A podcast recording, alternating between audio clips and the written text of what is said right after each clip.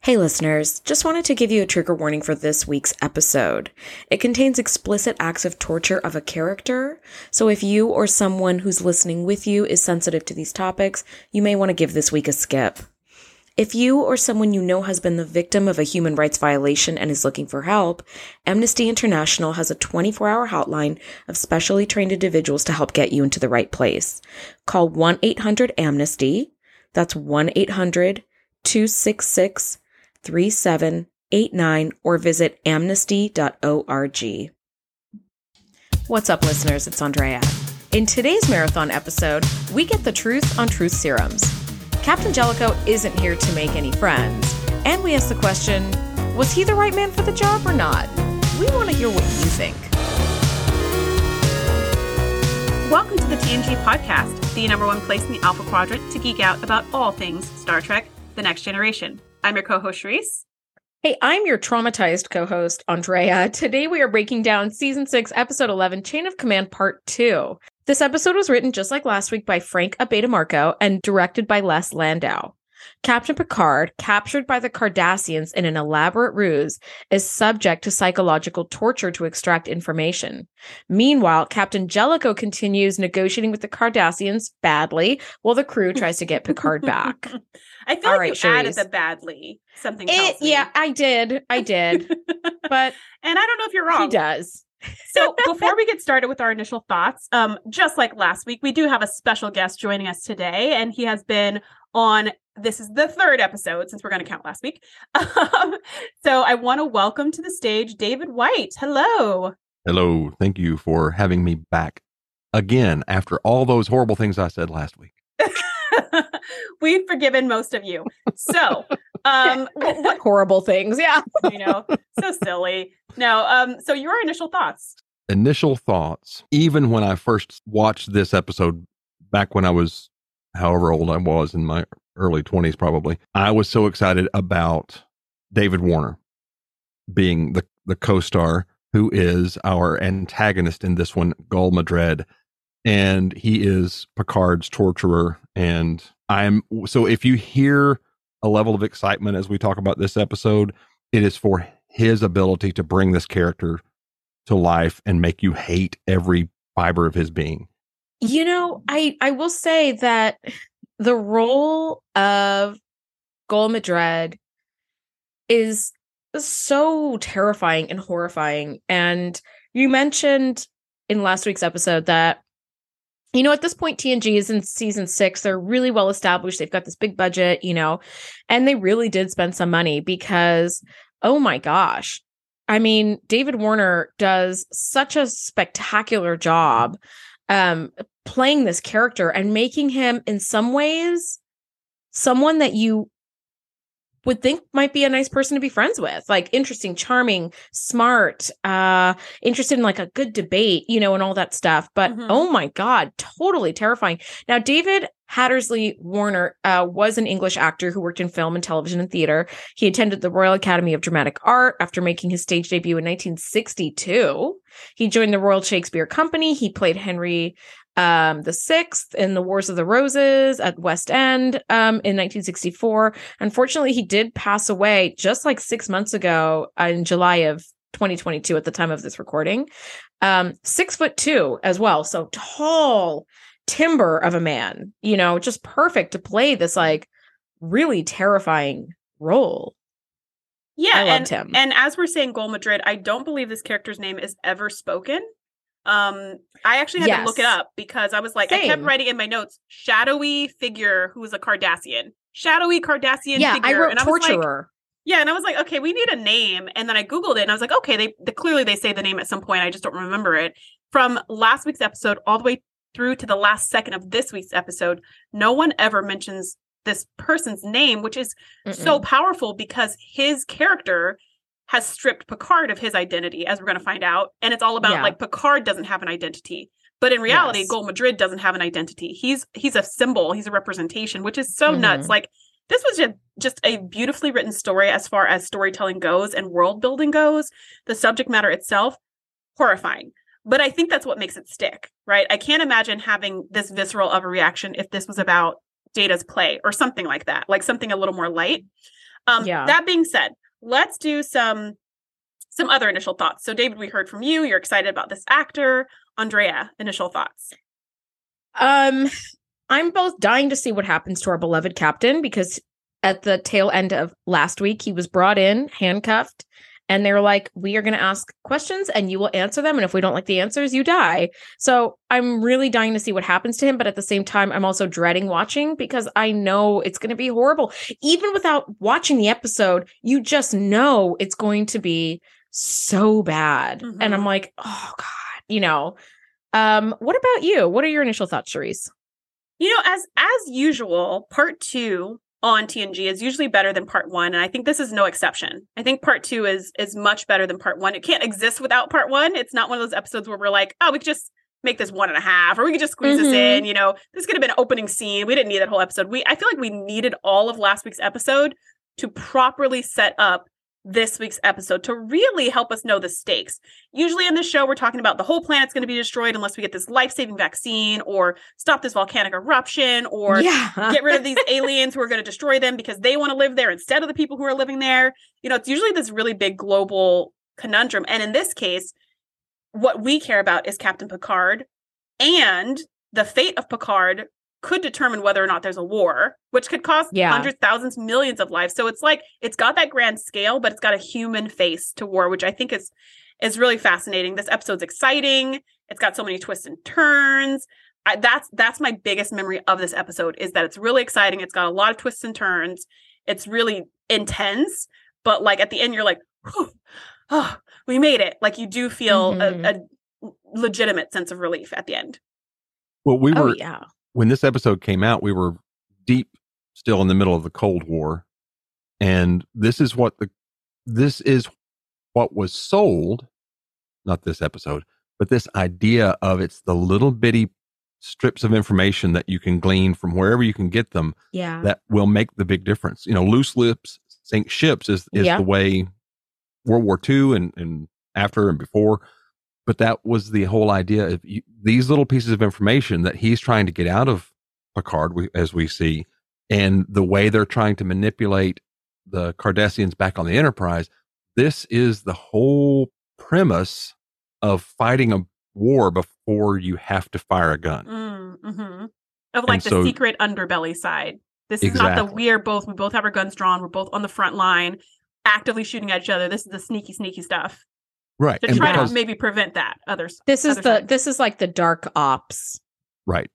kind of stuff, and this is where people will say and have said for years that this is where wars are won and not quite at the front lines. But one of the things that I want to start with right off at the top is torture has been found and proven many, many, many times to be completely non-effective use of getting information because after a while, torture victims will tell you whatever they you want to hear so that the torture will stop, right? Yeah, like they'll make why wouldn't up. you?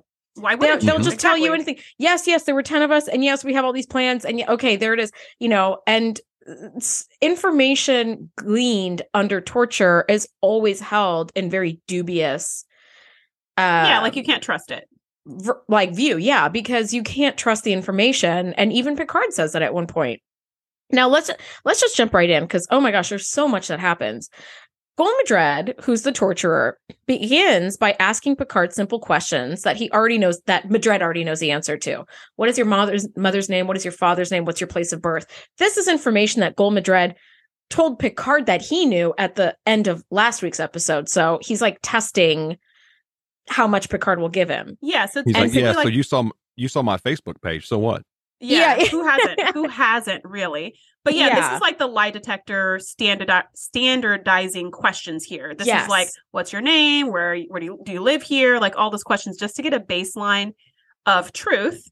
And Mhm. we see that Picard's answering these questions, but he's answering them kind of strangely. Like there's something wrong with his face. He's not really emoting, but he's answering every single question that Gul Madred poses to him. No, oh yeah. I mean, he gives up Beverly, he gives up Worf, he gives up the mission, all under the influence of this serum, which Gul Madred says, excellent, keep the serum at this level. It's like, so you guys have given him some sort of truth drug to make him Yeah. speak. Which I, I haven't looked at the background of this, but according to TV, truth serums are also not super duper reliable. But what what have you found in your No. actual research? So there were two names that popped into my brain as soon as he said keep the serum at this level. One I thought of scopolamine, and the second was Yeah. sodium pentothal. Currently, you can still get scopolamine as like a patch for like nausea, dizziness, vomiting, kind of like for car sickness, motion Mhm. sickness, stuff like that, or like um post surgery nausea and dizziness, stuff like that. But it was kind of discovered back in 1903 and used extremely frequently up until 1922 as the true serum of choice um, because it also wipes a subject's memory clean so they know nothing about the, what they said after waking up. This drug comes from the seed of a tree, which locals call the get you drunk tree, which I thought is pretty funny. It's like very, it's a pharmacologically based, like from a living thing Mhm. when when this doctor who kind of discovered um his name was dr house like as in the show house md Yeah. but Uh-huh. a But real not the same doctor named- Okay. yeah Got it. a real doctor named dr house when he administered the scopolamine patients would fall into what he called the twilight sleep which was a state at which they would automatically deliver information and after numerous experiments he concluded that they could easily force the truth from his patients through the use of scopolamine now, sodium pentothal was used ex- extensively during World War II because it it slowed your heart rate and your breathing, so it allowed your body to just sort of fall into this deep, relaxed state. So Mhm. this was actually um, used in like counseling and therapy to allow World War II soldiers to completely relax and talk about their traumatic experiences without the trauma response that normally comes Mhm. with it, as a Mhm. way of sort of bleeding it out and being able to kind of process it. And then uh, rumors speak of the most effective truth drug, codenamed SP17, which was used by the KGB in interrogations and to periodically confirm their agents' loyalty. It's super effective because it lacks a scent and taste, so you can add it into somebody's drink or food and they wouldn't know. Um, it has the ability to loosen tongues and to erase all of the victim's memories during the time of the interrogation.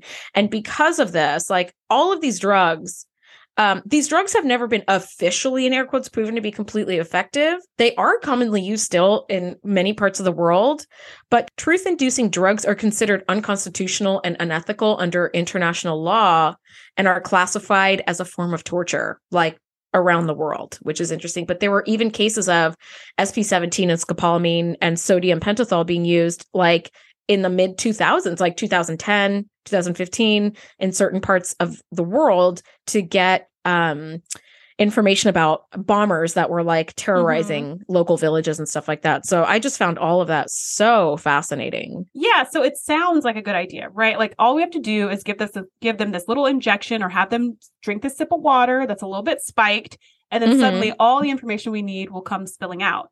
Like it sounds like a good plan, but if it was so bulletproof effective, we would only use that.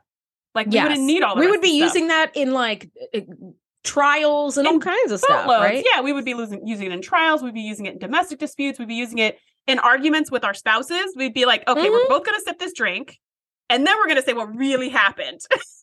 right? Like Yeah. we'd be using it all the time. We'd be popping that stuff like Tic Tacs. So I feel like even though it's being used, it, there's something about it that's still not super duper effective. And the Yes. fact that it that a lot of countries, uh, as you have said, consider just the use of it alone as torture, that is super interesting because they're Yeah. not being beaten or starved or waterboarded. But If you're being drugged. You're Yeah, being you're- drugged and your memory is being wiped of what you said or did. So the feeling of violation would be extreme. And like in my experience, I I I would be totally traumatized by that, I think.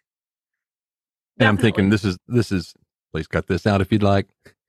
You know, that's how you get roofied. They put it in there and then then the guy's like, let's talk about let's let's quit talking about me. Let's talk about you. What do you think about me?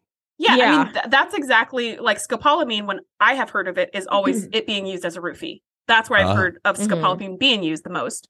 Is you know slipping into people's drinks, and um you know, but that's to make people more pliable, not necessarily to get the truth out of them. That's to make them more malleable to do what you want. In this case, it's being used to get the truth out. And I feel like, yeah, just like if this was super effective, it wouldn't be so illegal. Like we'd be using it all the time. So I Oh, don't know. but 100%. It starts out with us seeing Picards being drugged.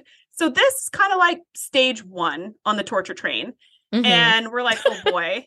Right? Because we know that I'd like to get off the to make. torture train. Yeah, let's let's get off, but we can't because it's torture. Stage one is a stage too far. Yeah. Yeah. So at the end of this, like, what's your name? What's your mom's name? All of this.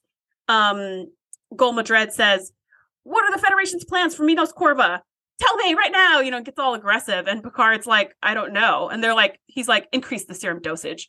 And you're like, all right, but at some point, probably whatever this truth serum is, it's gonna stop his heart or something crazy. Like I feel like these drugs always have some crazy effect where it kills Yeah. the person Yep. if you use a drop too much. And if you if it was so effective that he just told you all the truth right now, why do you think giving him more is going to make him more truthful? Like it's he doesn't know. He just doesn't know. And I feel like to your point, Andrea, of um whatever answer he gives is probably going to be the wrong answer in the scenario. It's like even he um Madred is not going to take I don't know as an answer, even though it's true. He's he's going to torture him yes. regardless. and that's what and that's what torturers do you know where even if you get all the information you can out of a person and they genuinely do not know you know the answer to some question you're asking they will just keep pushing and pushing because as david said last week very aptly these episodes are about control so if you yeah, not the truth. if you accept that like okay picard really doesn't know. Let's throw him like in the brig for a little bit and we'll ask him again later. You can't do that because that is giving up some sort at least the illusion of control. You know what i mean? It's mm-hmm. like tell me more. Tell me more right? And and we don't stop until i say we stop. Picard does not dictate the rules of when this stops. So ugh, it's just painful to watch. And patrick stewart oh my gosh. I mean even just that sort of drugged state. So masterfully done. Masterfully done yeah, it's really hard to watch. And again, you know, we, we've is. been doing this podcast for like 35 minutes at this. And in the show, we're we're like haven't even hit the commercial break. This is like the first minute, and then it we see that Picard's being drugged, and then it hits the commercial break, which is again another big bum bum bum because you're like, oh my gosh, he's being drugged. Like yeah he doesn't know the plans to Minos. What is Minos Corva? What are we even talking about? Like we Yeah. don't know what's going on. We jump back to the Enterprise, and Captain Jellicoe is the one making the logs as the captain, which is fair but also weird. And Yep. so he's saying like the negotiations have made little progress, and no one in this room surprised. Mm-mm. Um, when I mean, come- it's not just because the Cardassians are not willing to play ball, buddy. like it takes two to negotiate. yeah, we're yeah, exactly. But we see the um we see them back in the observation lounge. We see Gul Lemec and his two aides, and we see Jellicoe and Riker and Troi, and they are still trying to negotiate. And now we find out that Gul Lemec is holding all the cards. oh Right, my and- gosh. And he says, you know, because Jellicoe said something about like you guys are going to try to start something or whatever, and Gul Lemec is like, wait a minute, we have captured Picard, um, and we have evidence that Picard, Beverly, and Worf have killed over fifty-five Cardassian men, women, and children running through this planet. So, you know, you guys are the ones who started something, which means now that we're provocate, we're we're provoked, we have to have some kind of really strong response. And he's like, but I'm going to take a minute to think about what that response is going to be. And then he storms out. And Riker and Troi are like, what? Because at this point, they have no idea what Picard and Beverly and Worf were doing because it was a super secret, top secret mission. So they're just like, oh my gosh, is this true? Do they re- do they have Picard? Is, are they going to kill him? Like they're freaking out, and so they storm off. And you just see Riker and Troi like terrified, right? And Yeah. with I think rightfully so. A hundred percent. But I do love how what Gul Lemec is doing is taking some truth and embellishing, right? He's like, we've captured them. They were doing something and they've killed 55 men, women, and children, which we know is a lie. And Riker is like, Do you have any proof? And he's like, We have all the proof we, we need, which sounds perfect for the Cardassians because they're like, We can just, you know, we can just create some sort of like ruse that makes, you know, like Mhm. alter some sort of footage or whatever. We can, you know, Mhm. authenticate some sort of material Right, that we looks can create real a enough. record. Mhm. Yeah, we can fake. create a record. Yeah, Yes. that looks like they killed 55 men, women, and children, you know. Um, and when Riker goes, it, Riker goes, Is he alive? And Gul Lemec just smiles. And as you said last week, when a Cardassian starts smiling at you with their super sharp teeth, you know you are in trouble. Um, and I just thought for Jellicoe, like out of the frying pan into the fire, huh, buddy? Like you came in here trying to have the upper hand, and you are like 17 decks below the upper hand right now. Yeah, this is what your bluff got you, but it was worth a shot, I guess. So I then we head back to the torture chamber, and this whole episode is kind of like between it's flashing between the negotiations and the torture chamber. The negotiations and the torture chamber. The negotiations are going on, not knowing whether or not Picard's still alive. And Picard is in the torture chamber, not knowing whether or not the Enterprise is okay. So they're just going on two separate tracks. And inside of the chamber, Picard is is demanding to see a neutral representative and Gul Madred is like, yes, yes, mhm, we've sent a message out to a neutral party. They're being dispatched right away. Yeah. No worries. And Picard's like, okay, good, good. And you're like, mm, like knowing how this episode ends, you're like, this. I was like, this is kind of weird. I don't remember him being so nice. I didn't remember him being nice actually at all. So I was watching this and I was just waiting for the other shoe to drop. So he's like talking about the artifacts that are on Cardassia and how beautiful they were. And he knows yeah, the that archaeology. he knows that Picard's into archaeology, so he's like bonding with him on this really human level. And this is what I think makes him such a great character that's been Mhm. created in this role because he is extremely personable. He took the time to get to know what Picard actually likes and cares about. He's talking to him as if, as if we're all buddies, you know. And so Picard's like, okay, like, well, what happened to all those artifacts? And then Gul Madred tells his story about the wars and him growing up as a kid in this war torn planet and how he was like they were plundered like at, a few of them made their way to a to some museums but even those eventually were also sold off because everyone was starving kids were starving in the streets nobody had anything and we didn't have time we didn't have the ability to sit and just think about how pretty our artifacts are. We had to figure out how to survive. And picard says so the war was so bad that everybody was starving to death and you are risking war again by capturing me? Um this doesn't make any sense right? Like this this doesn't make any sense to and, and he says i just want to go back to my ship. To which and you're like yeah he does seem like a friend but he's not gonna let you go buddy. So Gul Madred responds and he just goes let me remind you you're a criminal and you have to at least stand trial and be punished.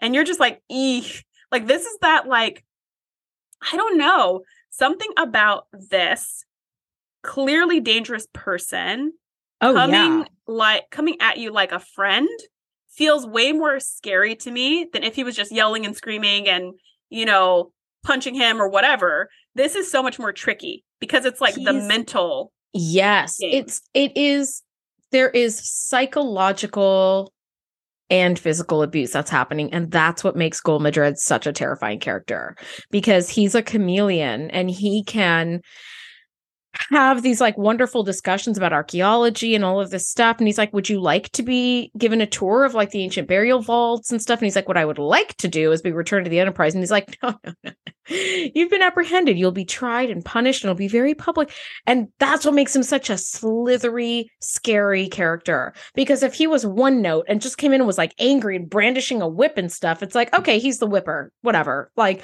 but Gul Madred is smart, and that's what makes him terrifying, I think. the I said at the beginning, just watching these two amazing actors act Mhm. at each other and with Ugh. each other and play off of each other, that's what I get out of these episodes because otherwise it's just it's torture to watch the torture.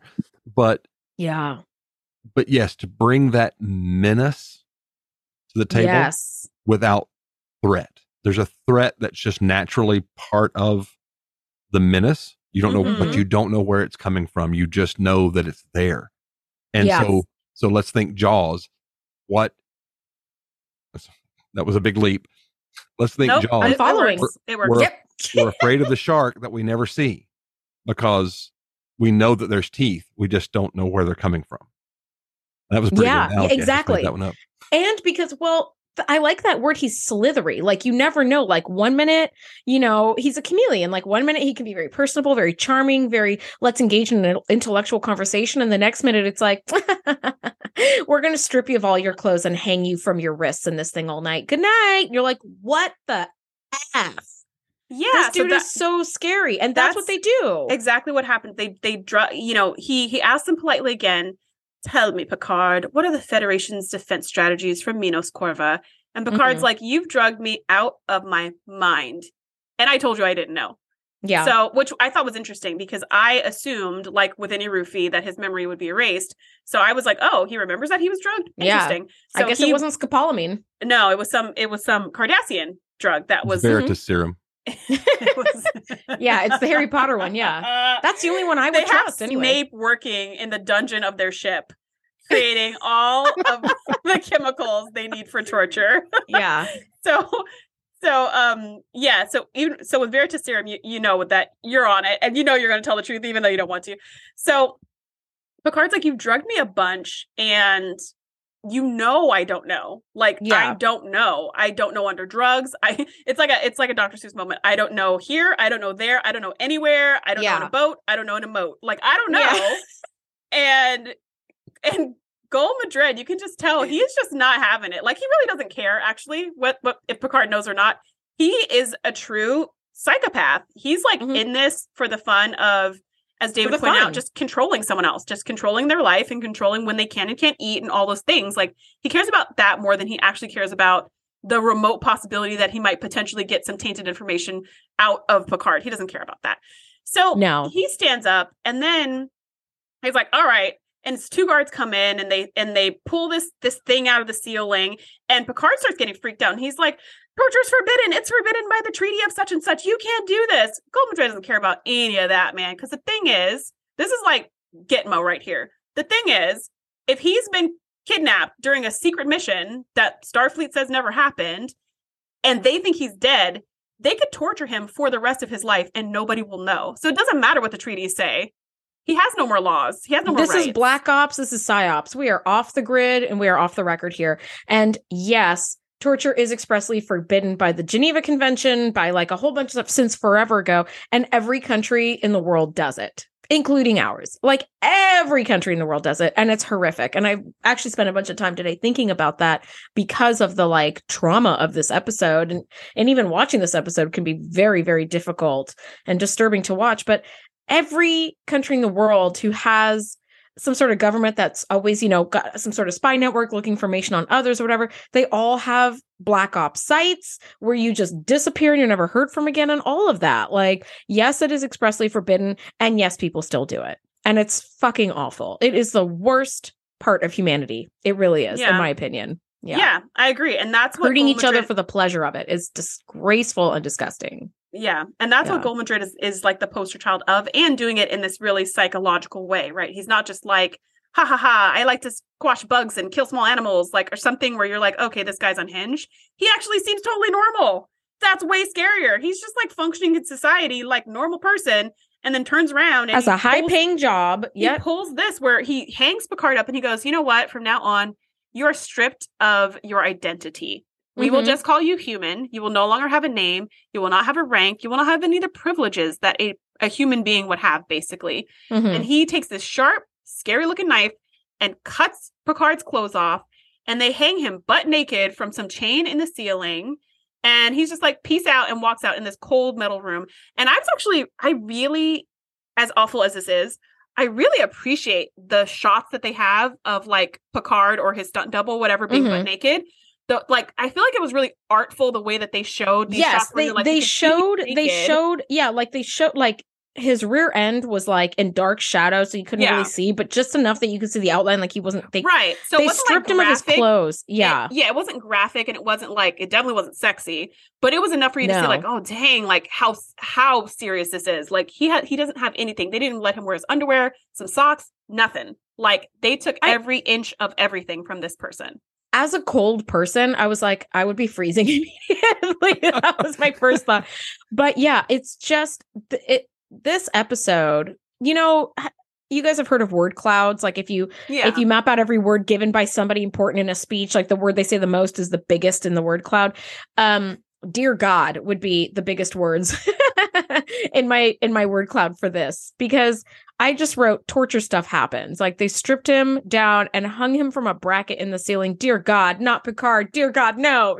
I was just traumatized. And then we find out that Gul Madred left him there all night like that. So Picard is like half sleeping, half delirious, in pain, hanging from your wrist from a metal handcuffs. And the makeup team did such an incredible job because even when they release him from that bracket, he's got like red, sore, bruised like wrists and everything. I was like, oh my God. Like, and then even like just hanging from your Yeah. shoulders, you know, your shoulders can dislocate.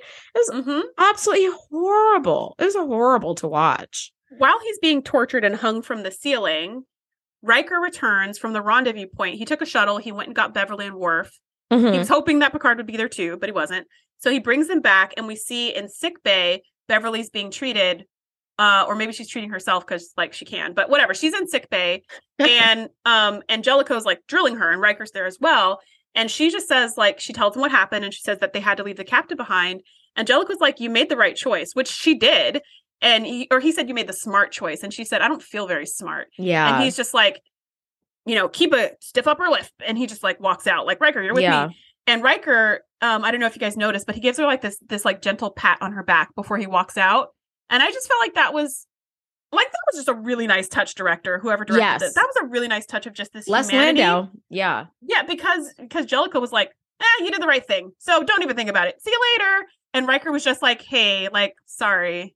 Yeah, they both gave the like you're you did great, but Jellicoe did it in such a like non Sterile. I don't know. Yeah, Yeah. sterile. That's a good Sterile yeah, way, sterile yeah. and cold where it was like you did great. Bye. And just Riker doing that little bit of humanity and that's what Jellicoe Jellicoe's missing the entire time. He's just missing the Yeah. humanity of it all. And you know? as much crap as I talk about Jellicoe, I feel like I'm like Jellicoe sometimes as a as a worker because I'm so focused on the task and stuff that I like can have to- be, but you're but you're very human though. It's nice that Andrea agrees with me. Um on this No, I mean, that you I'm not like, like, you- super excited about about myself. well, you keep you keep saying you're you keep saying over and uh, throughout the years and even in the podcast that you're like data i think you're actually a vulcan you're just very logical but you also have a lot of humanity and warmth about you so don't Thank discredit you. yourself I, I that's my that. that's my pat on your shoulder that is a total pat on the shoulder because you're I my do tr- favorite vulcan like I make an effort to be less Vulcan and more human. Like I make an effort to be like,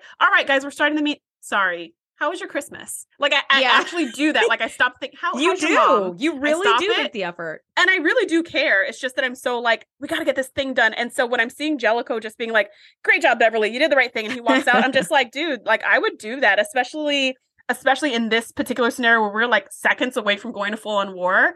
yeah I I would I wouldn't think to do like the gentle pat. I'd be like, I'd probably be like, we're gonna go to war. Oh my gosh, oh my gosh, I don't know why I'm doing. Why did they give me this job? They shouldn't have given me this job. That's probably Yeah. what I would be doing. But in any case, that happens. Jellicoe orders Geordi to like analyze um the ship that um Gul Lemec is in and see if they can figure something out and analyze Beverly's tricorder and see if she picked up some stuff or if there's anything that could tell them anything about anything. So they're on the case. And as he's walking with with Riker towards the turbo lift or wherever he's going, Mm. um, he's giving he's shouting out more or he's barking out more orders. He's not shouting, but he's barking out more orders. I want this, I want this, I want this, I want this. Riker's like, yes, yes, yes. And then Riker goes, Great. One last thing. Can I start organizing the rescue mission to go and get Picard? And Jellicoe's like, No. Picard's already gone. we're not doing that And Riker's like, "What do you mean he's gone? Shouldn't we assume he's alive until we find proof of proof otherwise?" And Jellicoe's like, "We should assume he's dead until we find proof otherwise, and we're not going to find that proof because we're not going to look for it because he's dead." Like he's very much Mm. like he's written off Picard a hundred times over. He probably wrote off Beverly, wrote off Beverly and Worf as well. oh yeah was shocked when they came back. Um, but he's just like not having it. He's like, no, no rescue party. All right, see you later, and hops back in the turbo lift. And you're just like, I almost expected Riker to be like, all right, Worf, here's what we're gonna do. You know what I mean? Because they've done that in You the know, past. this is the question for both of you. If you're Riker and Jellicoe says, no, we're not doing a rescue mission, David and Shereese, do you still plan and execute a rescue mission? No, I would listen to him just because in this case, this isn't just we're on some random hostile planet. Like I would do it on a host- random hostile planet, but this case is so politically charged Yeah. that one t- that already they're on the brink of war because Picard's been captured and they have proof of it.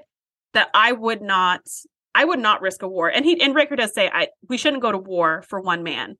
But what Yeah. can we do? And Jellicoe's like nothing. Like he's not even willing to think about it. So I wouldn't.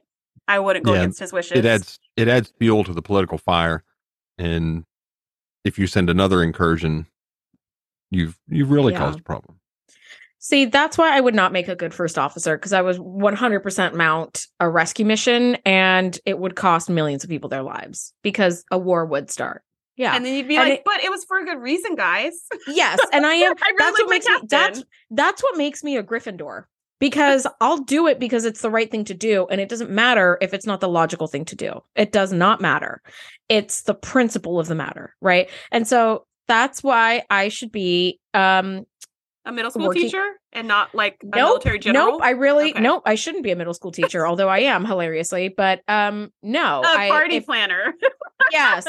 I would be the planner. enterprise's social director because that's the kind of shit I love. Like also uh, Keiko and I would work together part time because I really love botany as well. So, you know. But But I would totally come to a party that you throw on the Enterprise any day, every day. That know it'd holodeck would be spectacular. banging, girl. It would be like nobody would ever want to leave. No, okay? you write a sick program. Well, here's the benefit: you get to do it all by yourself because Keiko and Miles are gone. They've they've headed they? over to Deep Space Nine. Oh, that's oh, true. that's right. We never because even we get a talked we about never that get a last goodbye. episode. Yeah, we talked about that last episode that they're Goodbye, Keiko. See ya, Chief Goodbye, O'Brien. Miles. We'll see you again. Never. You know, I'm uh, it's actually me, a good. It's a good move because they they me- have more of a space to to be on Deep Space Nine. I've heard from countless people that like Chief O'Brien is actually a clutch player in DS9. He so really if I were to if I were to write like a goodbye for them, it'd be like, Keiko, you're amazing. I wish we would have had more time to get to know you. Your hair and makeup and costume are killer. You seem like this you make sounds really like good an ode food. to Spot. yeah, you're it is. it's an ode to Keiko. And then I'd be like, Miles. Miles. Miles, we've been working together for many years, and I wish you all the best. no, it would be like goodbye a to Miles. It'd be like, uh, Miles, see you, buddy. I remember when I quit this one job that I had worked at for like 10 years, and there was this one guy who was just a super arrogant, like turd. I couldn't stand him, right? So, like, I'd been there for 10 years on my last day, and this was like 15 years ago, so whatever. you've on my last- I certainly have not. How dare you? Anyway, the- uh, on my last day, the whole company was like, Andrea's leaving. Oh my God. They did this whole like goodbye party, pizza, wha- cupcakes, whatever, whatever. And so I was like, bye, giving everybody hugs. And then this other guy, let's just call him uh, Jack or whatever. I was like, later, Jack, and just turned around and walked out. I didn't give a shit about Jack. Okay. I was like, you have always sucked, but I'm not going to say that. I'm just going to be like, later, dude. But yeah, anyway. I will throw this story in. Feel free to delete. But I was, this was a no, a lo- one of those. This was one of those emotional pats on the back that that uh, Riker gave to Beverly.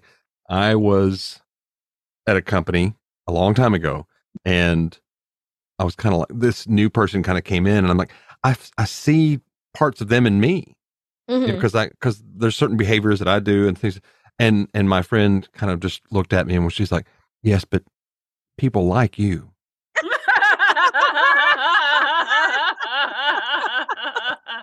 I felt pretty good about that, but yeah, I would too. and that's doggone the it. People like people you. like yeah. me. That makes such a difference, David. Oh my god. so Okay, okay. Going back to the episode, we were Going we- back to tor- going back from the warm fuzzies to torture. Yes, from Back the to warm torture. fuzzies to torture. So unfortunate that we have to take this I cold know. plunge back into the episode. But um, yeah, so we find out that Gul Madred left Picard there all night. They unbuckle him, they unshackle him, and he's kind of like stumbling around. Gul Madred sits down and he starts sipping water from you know those cone shaped cups that you get like snow cones in and stuff. yeah. So he's it like- looks and- like he's got like a thermos with tea or something. Yeah. I don't know. And I was just imagining it's this cold, refreshing cup of water. And Picard's just like licking his chap parched lips and stuff. And Gul Lemec's like, You're thirsty, aren't you? And he's like, Yeah. And he was like, I bet you would be. And he just keeps drinking. You're just like, I hate this guy. Also, Ah. also he's so delighted too. He Picard is salivating or would be salivating if he had any Yeah. moisture left in his body. right. mhm. right? But he's been hanging all night in what looks, I mean, that whole chamber is like marble, stone, metal. So it's all cold, cold, Yeah. cold, cold, probably underground somewhere, right? So it look It's on a to ship, me, it looks like he would be freezing. So it's probably some like nice hot tea or something, right? And he drinks the tea in front of him just to fuck with him. And I was like, Mhm. God, I hate this Cardassian so much. And then begins the all too famous light tr- trick. How many lights do you see behind me? And there were there are four lights. So Picard says, Four. And he goes, If you notice, since we stripped you of all your clothes, because you're not even a person anymore, like while you were unconscious, one of those times, like you'll notice there's an incision on your chest, like we inserted this like microchip that's connected to this like radio frequency pad. Um, and I can inflict some pain on you. And so he says, How many And lights what, are there? What he says though is he's like, I can inflict pain at various levels in any part of your body at Yeah. will. So this little Yes. incision over his chest could make his foot feel like it's on fire, or his eyeball feel like it's gonna burst out, or something like that. Which is just ooh. like, come on, dude. Like, Yeah. you have to. I mean, we can we go back to breaking fingers? I feel like that's just like. I don't know. It's just so much, you know? Yeah. It's so much. It's like level just- 13 it's so out extra. of 10. Yeah. Yeah. it's it's so extra. And so he says, How many lights do you see? And Picard says four, and he goes, right? And zaps him.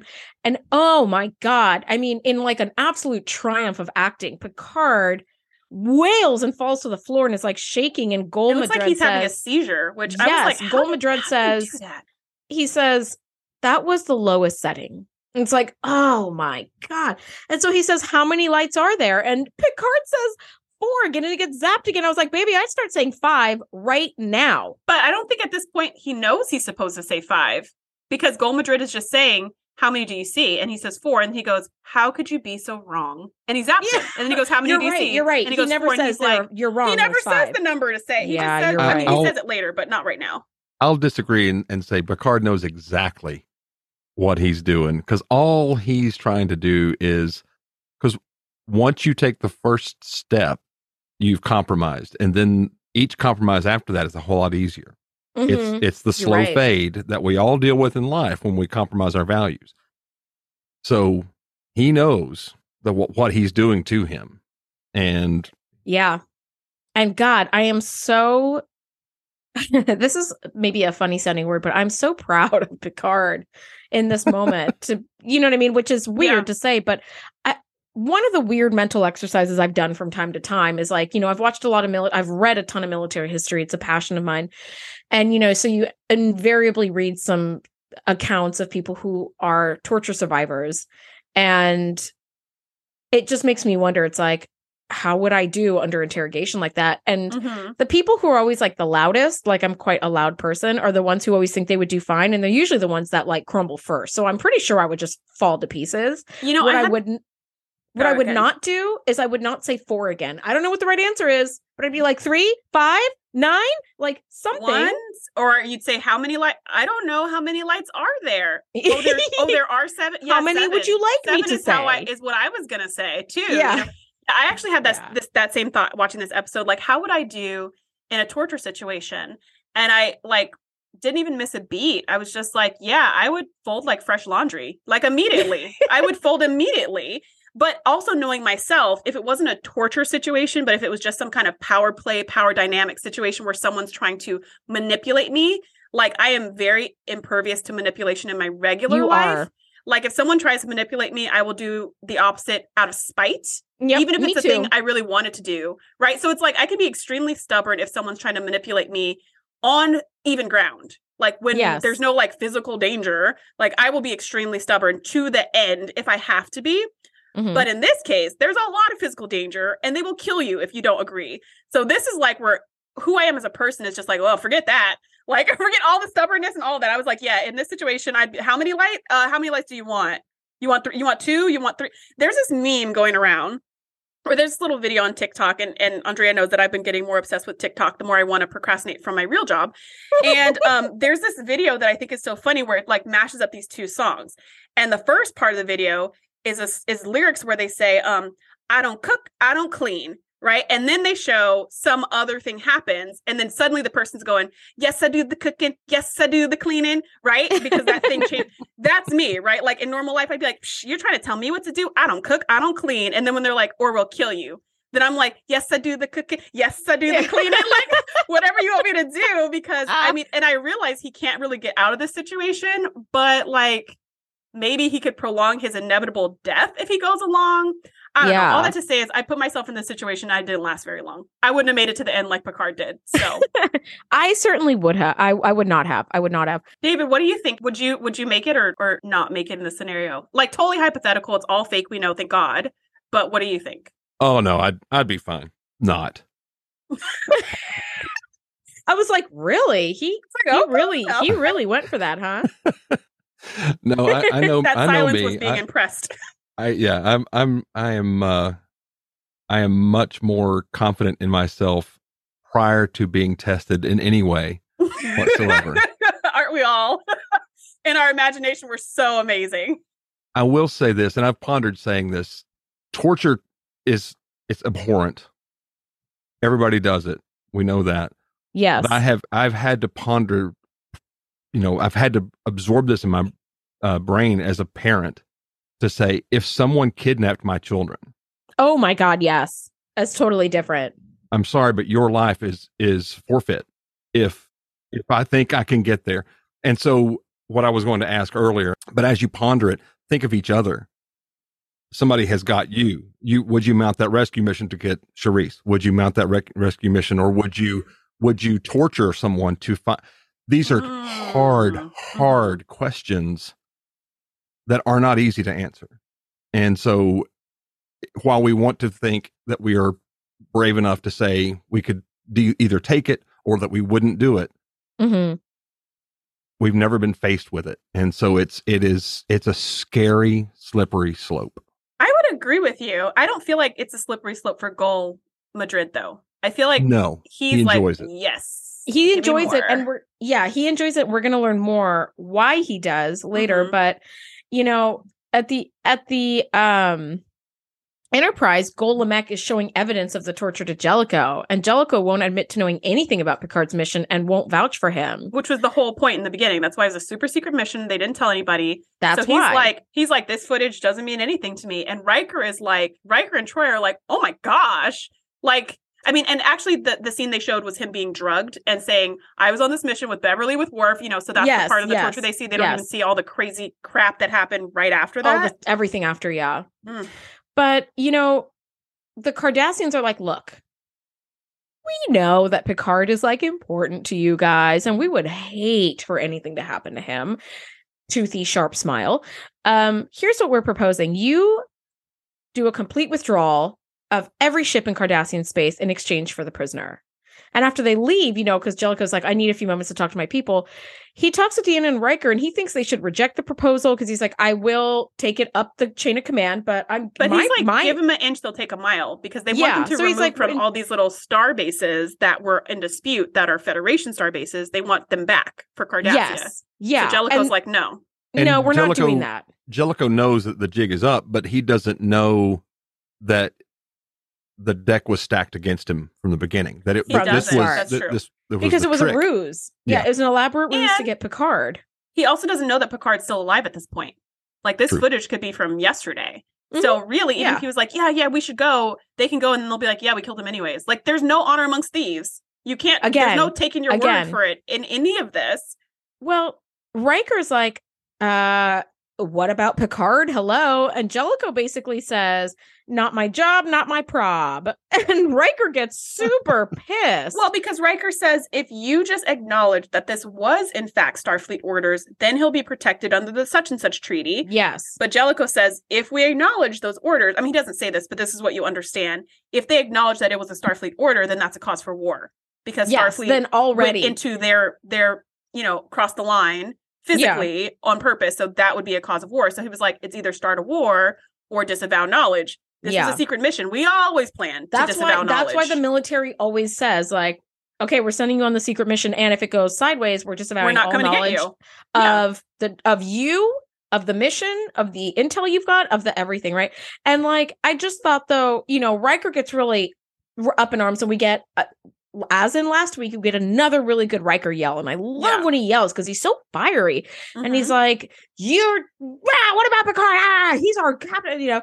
And Jellicoe's like you're relieved of duty. Don't make me confine you to quarters. And in that moment i wrote wow f captain Jellicoe Okay, I hate him. I, I hate him. Love that scene. I love that scene because I love. I agree with you. I love seeing Riker get all fiery. And there was a moment where it was starting to get escalated, and Troi, being the amazing counselor she is, went to de-escalate de- de-escalate the situation. Yeah, she did. Hey, Riker, let's just.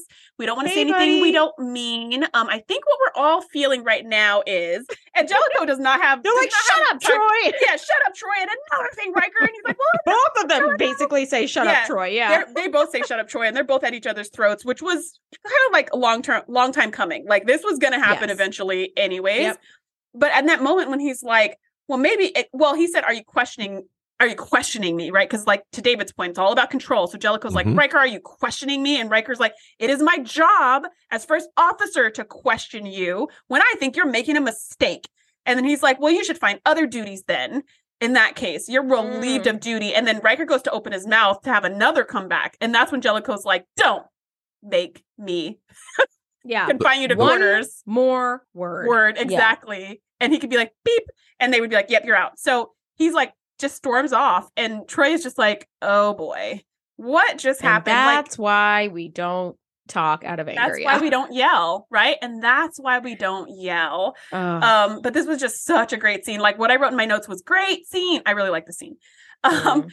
so next we're in the ready room and Data's wearing red, and that totally threw me for a minute. I was hate like, it. What? I hate and I was like, oh yeah, because he's the new first officer. But it just it threw me for a minute. I was like, what is he? Why is that not? Something's wrong. Yeah, I hate it. I hate seeing him in red.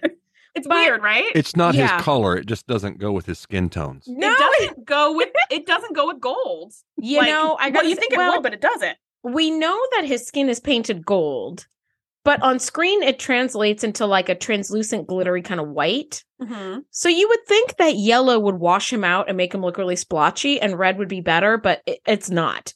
And it's not only because we're used to seeing him in yellow and we don't like change, but Data thankfully is able to I put like together. I don't like change, I guess. I, the older I get, the more I don't like change. Data puts together that the Cardassians catered, you know, to like Picard's past experience in creating this fake weapon, you know, and they're like, now we kind of know, like, th- this whole metagenic weapon wasn't even a real thing. They just created like a uh, an emitter that made it look like something like that to to lure Picard, yeah, you know, thank into God this for trap. data to figure that out because I feel like nobody else would be able to be like, well, one plus one in this case equals twelve, right? Like nobody else would figure that out. But he kind of No. puts the he starts to put the pieces together, and Jellicoe comes and wraps it in a bow to be like, Yes, ah, that's this is that's up. where it's really helpful because then Jellicoe steps in. That's where he's like, "Well, we think that the negotiations are going to fail, so we already have a plan for like the next step. They must also have done that, and they must also know that we're going to like make a move on them. So they probably wanted Picard to ask." Him like all these questions about that planet that we're supposed to be going to and meeting at and having this big standoff and da da. So Geordi, I just need you to do like a real discreet scan of Gul Lemec's ship, which uh begs the question how do you do a discreet scan because like sensors can pick up everything so i kind of wondered about that Yeah, I don't think. I mean, I don't think it could be a secret, but I also don't think because I, I would assume that the Cardassians are scanning them as well, and it's just Yeah. like standard practice to just be scanning each other back and forth. Like, what is what difference does that make? They don't know what they're looking for exactly. They're just Yeah. scanning stuff. And I don't know why they don't do this more often in the series, but Geordi can just go to 10 forward and look at it. I You're don't know if so just by, I don't know if just by looking he could have pinpointed the nebula though, the way that he did with the computer, but he could have seen something weird with the hull, I guess. But um, no, yeah, he could look at the he could look at the hull, he can molecularly stare at the you know the thing and oh, there's stare. a thing. I don't know. yeah, Yeah, yeah, he yeah. can use his Geordi visor magic. But Jellicoe does i do i do love that idea though Yeah, and Geordi's visor is so cool. So Jellicoe pieces it together and he says, if we did go to war in this sector, what's the nearest Federation starbase? And it was a planet on Minos Corva or a, a starbase on Minos Corva, Mm. um, or near there, whatever. And so they were like, aha. So they must need to, they must have assumed that the Enterprise would be sent because it's the flagship and that Picard knows our defense plans. Suckas, I'm the one who Which- knows the defense plans. yeah which so they should have taken not. Jellicoe. Well, yeah in any case, so they figured and out then also Which- if they took jellicoe i'd be like yeah we're not doing a rescue mission nobody would ask. They wouldn't be like, "Who's going to mount the rescue mission?" They'd be like, "Oh, poor Jellicoe? later buddy yeah Which after this rip which after this scene makes me jump back to your the question you asked in last week's episode. is he the right man for the job? Like at this point? Yeah, at this point. Yeah, at this point, I think absolutely this moment when he's like, Yeah. aha, okay, this is what this would be, and this is what that would be. And they know that we know that they know that we know. I think he is the right Mhm. person for the job in this moment. All of last episode, we're like, ooh, maybe we need to get like Keiko or Alexander in here. But for this, we're like, for at this moment, I'm like, oh, I'm so glad we have Jellicoe because he's doing this like Yeah. three, thinking three steps ahead of to- ahead. I think it's he's space great. chess. It's Yeah. space chess. They're space chessing each other, and I think it's really awesome. Um, now there is more torture that happens, but I'm gonna kind of jump ahead just a tiny bit, and then we'll come back because Geordi does find that Gul Lemec's ship has some hull degradation near the warp nacelles, indicative of some time spent in like strongly ionized space, like a nebula. And they're like, ah, there is a nebula just a couple of light years away from Minos Corva. Like, hmm. So they're like, ah, there might be Cardassian ships hiding in the McAllister Nebula near Minos Corva. And so they may try to just like annex Minos Corva just before the war and kind of take away like where our standoff is going to be at and foothold, footholds, get, basically. get themselves an advantage. And so they're like, Data, get us to Minos Corva in three hours. And he's like, Roger that, 8.5, here we go. So now the ship is blasting its way to Minos Corva. Meanwhile, one of the most disturbing scenes of all, Gol Madred is having father daughter time with his adorable kiddo right in front of Picard, which thankfully he's like dressed in a tunic at this point. But like he's talking to his daughter, they're feeding the pet gerbil, the Cardassian gerbil, you know, or whatever it is. And it's just, it's so creepy. And I just wrote, this is so fucking weird because he's bringing his daughter. It's like, it's like bringing her into the family business. yeah. And I think everything about this man, this room, this treatment makes my skin crawl so much. And they did a really great job at showing the horrors of torture. It's it, it- Madred espouses all the glories of the Cardassians. It's just very Nazi doctor to me, is what it feels Yeah. like. It definitely is, and that's. I mean, you can you can tell that that's what they're going for with this episode. Um, this scene, like, I don't know the big idea of this scene, but one of the things that sticks out the most to me is that Picard talks to him about this after his daughter kind of leaves, and you know, Yeah. at some point the daughter's like, "Oh, what's going on with that human? Like, did they have kids? Did they have daughters? You know?" And Gul Madred's like. They're not like us. They have kids, but they don't really love their kids. Like we love our kids. Like basically, like we're like we're sharks or something. We just hatch them and bounce. yeah, basically he's doing the whole dehumanizing again of like, Mhm. yeah, they may look like us, but they're not like us. They're really like less than human. So we can we can do whatever we want to them and it's okay. Right? So later on, Picard's just like, I'm really surprised that you would bring your daughter to see what you do to people, to see that It you're was- a torturer. It was bring your daughter to work day. What are you yeah, do? and he is here for it. So Picard was like, I'm really surprised you would do that. And Gul Madred's like, why? We we taught we teach our children from birth about our enemies and that our enemies deserve basically whatever we want to do to them. And Picard makes a Yeah. statement that is so profound. He said, when children learn to devalue others, they can devalue anyone, including their parents. And Gold Madrid is like, how dare you say that to me? You are so arrogant. You don't know what you're talking about. You're ignorant. You don't know about our like he just goes out like this just hits his button. He cannot accept that statement, which by the way, I 100% believe is true because if you're teaching Yes. your kids that lives don't matter, no one's lives matter except for their Yes. own.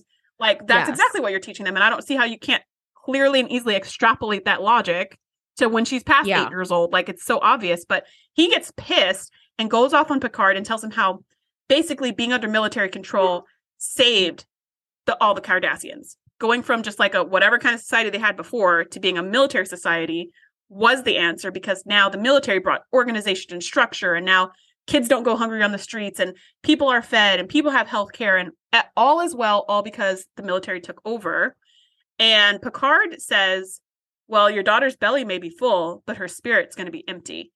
And then Gul Madred just backhands him like how dare you say that about my daughter? And i just thought it was so interesting that he wasn't even able he wasn't even able to hear it and also that picard who Yeah. is this helpless victim who has no power no quote unquote power in the situation can get under his skin so easily Yeah. with like logic and truth without He's having a little microchip under his skin right He's, like he's taking some control back, which Gul Madred absolutely cannot. can't have. abide Mhm. Well, one one thing about control is you think of taking anything in your hand and squeezing it. If it's a pliable, if it's a pliable anything, it's going to squeeze out through between your fingers, and it's going to you're not you can't hold it all. Or think silly putty or something Play-Doh, and it's just going to ooze out and squeeze out. The history point here that I'll bring up is we're about when this show airs, we're about three years from the Berlin Wall having fallen. And about seven or eight years before that, we had this moment in time when this little girl from Maine writes a letter to the Soviet premier and Mm. asks basically, do Russians love their children too? Yes, the Mhm. the the letter to Gorbachev. Yeah. Yeah. And so so that whole moment in history is very fresh in the Mhm. minds of the writers here. And so that's what we're trying to get across is it, you know the Russians turned Ber- that part of Berlin into a military society and they couldn't Yeah. c- maintain that control. So so I think they're uh, uh, beyond giving a bunch of background and this is the way they carried through the Cardassians into DS9, but uh this is this is kind of the point that I think they're getting at is how does the propaganda about the way we think about other societies that aren't us, the others, Mhm. Yeah. how does that manipulate? Yeah, and control. How does that manipulate and control? Yeah. Because Yes. if you other somebody else and make them the enemy, that galvanizes us against Yes. them.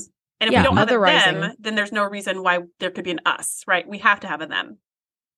Yes, that's what otherizing does. And it just absolutely dehumanizes. Um, I've known a lot of people who have been in the military, and I have often asked, like, do you sleep well at night? Does it ever bother you what you had to do? And they're like, no, because when you serve in combat and when you serve in a war zone, the only survival mind space you can have to stay safe is to make everybody else the other. And that way, you're you're not sitting there like worrying and wondering about who this person Yeah. was that had to do Mhm. you know what I mean? So it's and it's that. And I just think, oh my God, it's just so it's it's just so horrific to watch like this small innocent child like being brought into this this world that she horrible lives in. This Yes. is her this is her Or I world, guess- especially if her yeah. father is this person. This I is guess- her world. yes i guess it's not that like she's being brought into this world it's terrifying for us to realize that she's been exposed to this world and is comfortable in this world and it's like that's what's really upsetting because if she was brought in and she's like daddy i don't like this you know then it's like wow Gul Madred that was really shitty you know but like for her to be like what's he doing? What's going on there? And picard was like semi-conscious at the time. It was just awful. It was awful. Now while all this is happening poor picard is just losing his mind. He's psychologically retreating into a place of home and safety.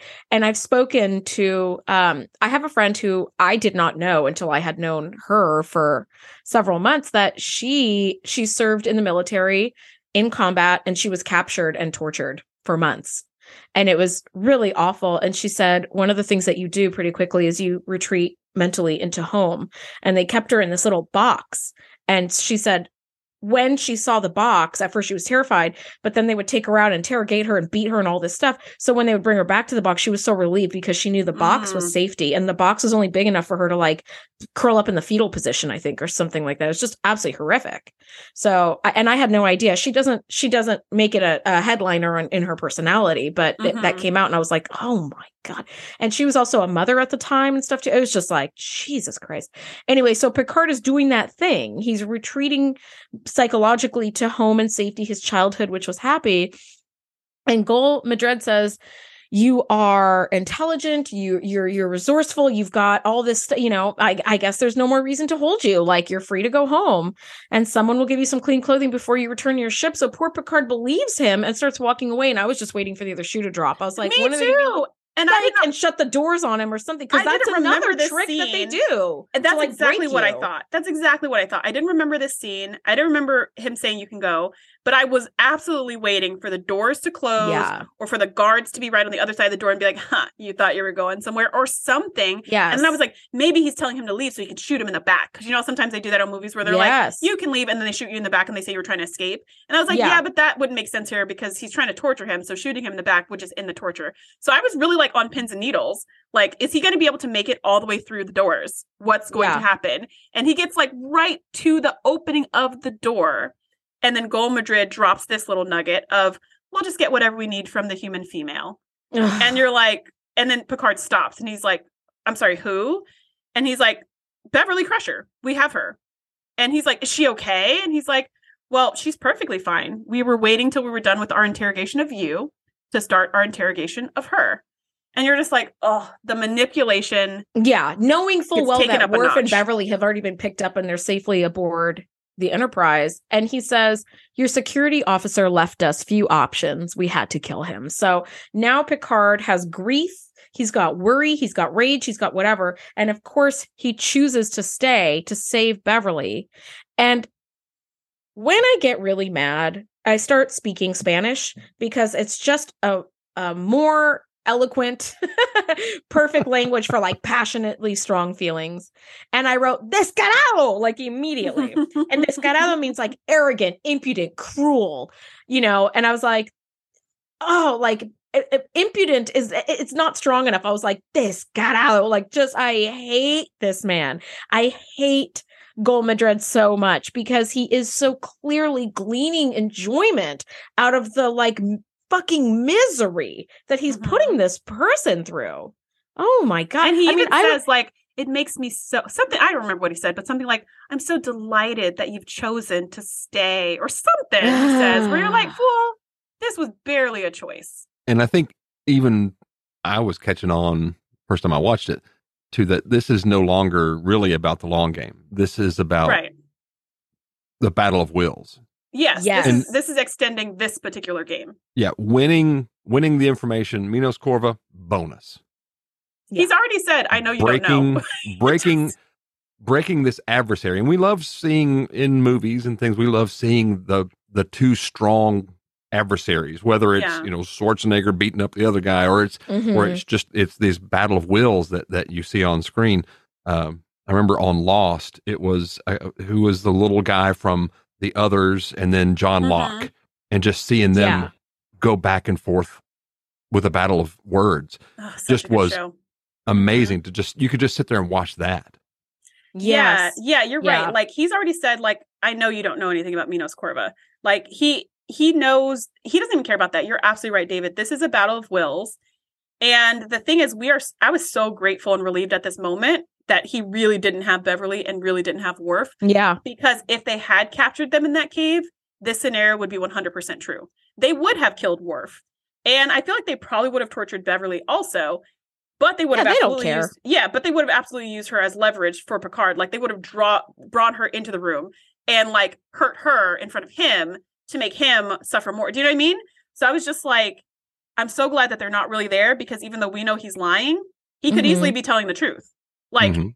he could easily Yeah. be telling the truth. And that's Yeah. what makes it so so hard to watch. So Picard sits back down, but even in that, like we're talking about control, right? The fact that he chooses to sit back down to save Beverly is a totally different scenario of him than him trying to save himself Yeah. Or So being this- forced to sit down. Yeah. or being forced to sit down. Right. So this is actually, in my mind, doubling down his control of the situation more so Yeah. than Gul Madred, right? It's like he's almost outplay overplaying his hand. That's the thing is that this, you know, Minos Corva is the assignment, but the delight is breaking Picard. And it's me versus you. And I think that there was this very subtle shift in their relationship, which made Gul Madred want to break him even more because Gul Madred made the comment about the kids and how they can otherize others and they can otherize their parents even. And that got under Gul Madred's skin. And Gul Madred is taking that out on Picard now. Like it's personal now because before it was business. Now, Starfleet at this point is convinced that the Cardassians are trying to hit Minos Corva. The Cardassians have about 17 hours left before their whole degradation will force them out of the nebula. So, you know, Jellicoe's like, assignments, everyone, okay? Like, get ready for the, we, we're going to have to engage, you know, with them. And he says, Dr. Crusher, I want you to get sickbay ready for, and she's like, all the casualties you're going to send my way. And I get that she's pissed, but also, girl, you're in the military. Like, what do you think Yeah. this was? You're on the brink of war. Yes, there's going to be okay. Like, uh, no, we don't want you know casualties, and yes, there will be. So Yeah, I no think point getting on your huffy bike about it. Yeah, I think it's the whole scene though. Like when when the scene starts, Jellicoe's like, "All right, guys, here's the plan. All the Cardassians are hiding in this nebula, their entire attack force. So we're gonna go to the nebula and we're gonna set a bunch of mines and we're gonna get them first. And Geordi's Mhm. like, "Um, sir, you're just guessing. What what if you're wrong? Yeah. And then we go Yeah. into this nebula and we cross into Cardassian space, or you know, couldn't this actually start the war we're mm-hmm. trying to prevent?" And Jellicoe's like, huh, you'd have to show me a lot of evidence to convince me of that. So he's seen no, mm-hmm. he's seen like barely any evidence that they're in the nebula, and he's convinced the whole fleet's in there and all this other stuff. So basically, you couldn't show him any evidence to tr- to prove opposite of what he's decided is true. Just so happens that he was right, but like we don't know that. So he tells Geordi like basically whatever you say, I don't care. That I'm right, and we're going to do this plan.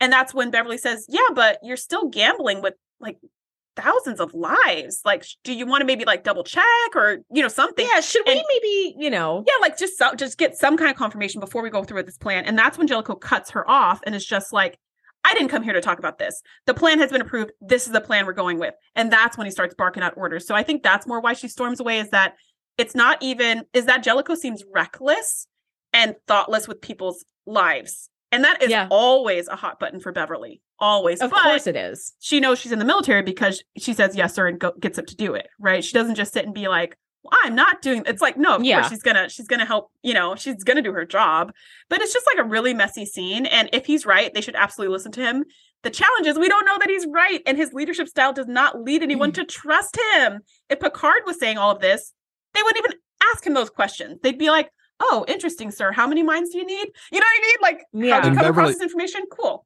Beverly would have said, "I need to go prepare sick bay." for all Mhm. the casualties She would have totally. No. It's it's it's just a total change of trust. Yes. Yes. And but I will say, even though I really hate Jellicoe in this episode, and I think he's such a punchable face, he does make a point. He's like, it kind of doesn't matter what we're talking about now, because these orders have already been approved and sent down from Starfleet Command. Like, we can quibble over technicalities all we want, but these are our orders and we're doing it. Like, it really wasn't his decision. Well, actually, It was that's the thing, Starfleet's is I don't think it was quote unquote orders. He came up with this plan and ran it up the chain, and it was approved. So this is his plan that was approved. It's not like they ordered him out of the blue. He said, "I think they're in the nebula. This is what we should do," and they were like, "Go for it." So like he's he's in charge. He can make any decisions he wants. He's the freaking captain. Like they have to listen to him. But I think they're used to discussions with Picard, right? That's usually why they're in the observation lounge when he goes options. That's why they're there. But Mhm. Jellicoe doesn't do this Yeah. whole options. So they're like talking to the wrong captain right now. He's he's not here for a discussion. He's here to get everyone on the same page with what Yeah. they need to do. So he's getting frustrated because they're all like, "What do you think?" Like, th- no, go ahead, David. He says, "I've phoned a friend." The answer is D. Nebula. Yeah, and we're done. And that's all. That's all we're here to talk about. So I think that's it's just like this. It's just Very this nice. clash of personalities. But he he was going to do this plan regardless. So he's really like to me. It seems he's frustrated that they're trying to talk about it. He didn't come Mm. to talk about it. He came to tell them what to do, and they're frustrated that he doesn't want to talk about it because Picard always talks about it, even Yeah. if he's already has something in mind. and he gives them the benefit of the doubt. Yeah, so I just it's just such a clash like eh, but I I still think um you know it turns out Jellicoe was right and like they need to listen to him but I understand why they're all hesitant um because their Yeah. communication clashes. So in any case, that's what we're doing, okay? So Worf is going to go arm like 500 mines and Geordi's going to go outfit a shuttle that can deliver the mines and Beverly's going to go prepare for casualties and everyone's dispersed and doing their job. Riker's going to read a good book and we're going to come back to them later. So yeah. we go back to this chamber and now Gul Madred is eating breakfast and he's cracking this giant taspar egg.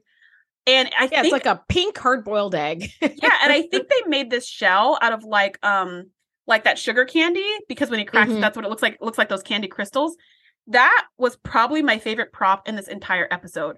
I was like what is that? Like when they cracked it it had the crack sound of eggs but when you look at it it was like it looks like candy but then he like opened it and i was like no it looks like an egg and i was really stuck on this for like for real guys i was like but what what is I'm like, that cool, pink hard boiled egg. no, I was like, what is that? Because I know it's not an egg and it looks like candy. And I just really want to know how did they do that? Like, I want to see the behind the scenes of that exact prop being created. that would but, be really cool. but I didn't get that chance. So, anyways, they cracked this really cool looking egg.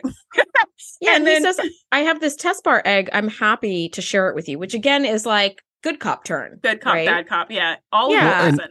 And and the other aspect of it is not like he came in with a plate of food.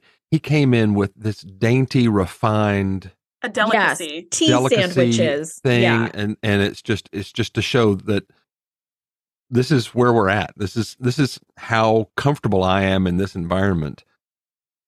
Yeah. You're 100% right. It's very much we're going to have some tea sandwiches and some finger food because what Picard really wants is an all you can eat buffet because he hasn't eaten in 3 days or 5 days or whatever, right? Yeah. So it's yeah, and and so he is he's desperately eating and drinking with his hands, you know, like an animal, which is what Madred wanted because he, he's Mhm. reduced him to an animal.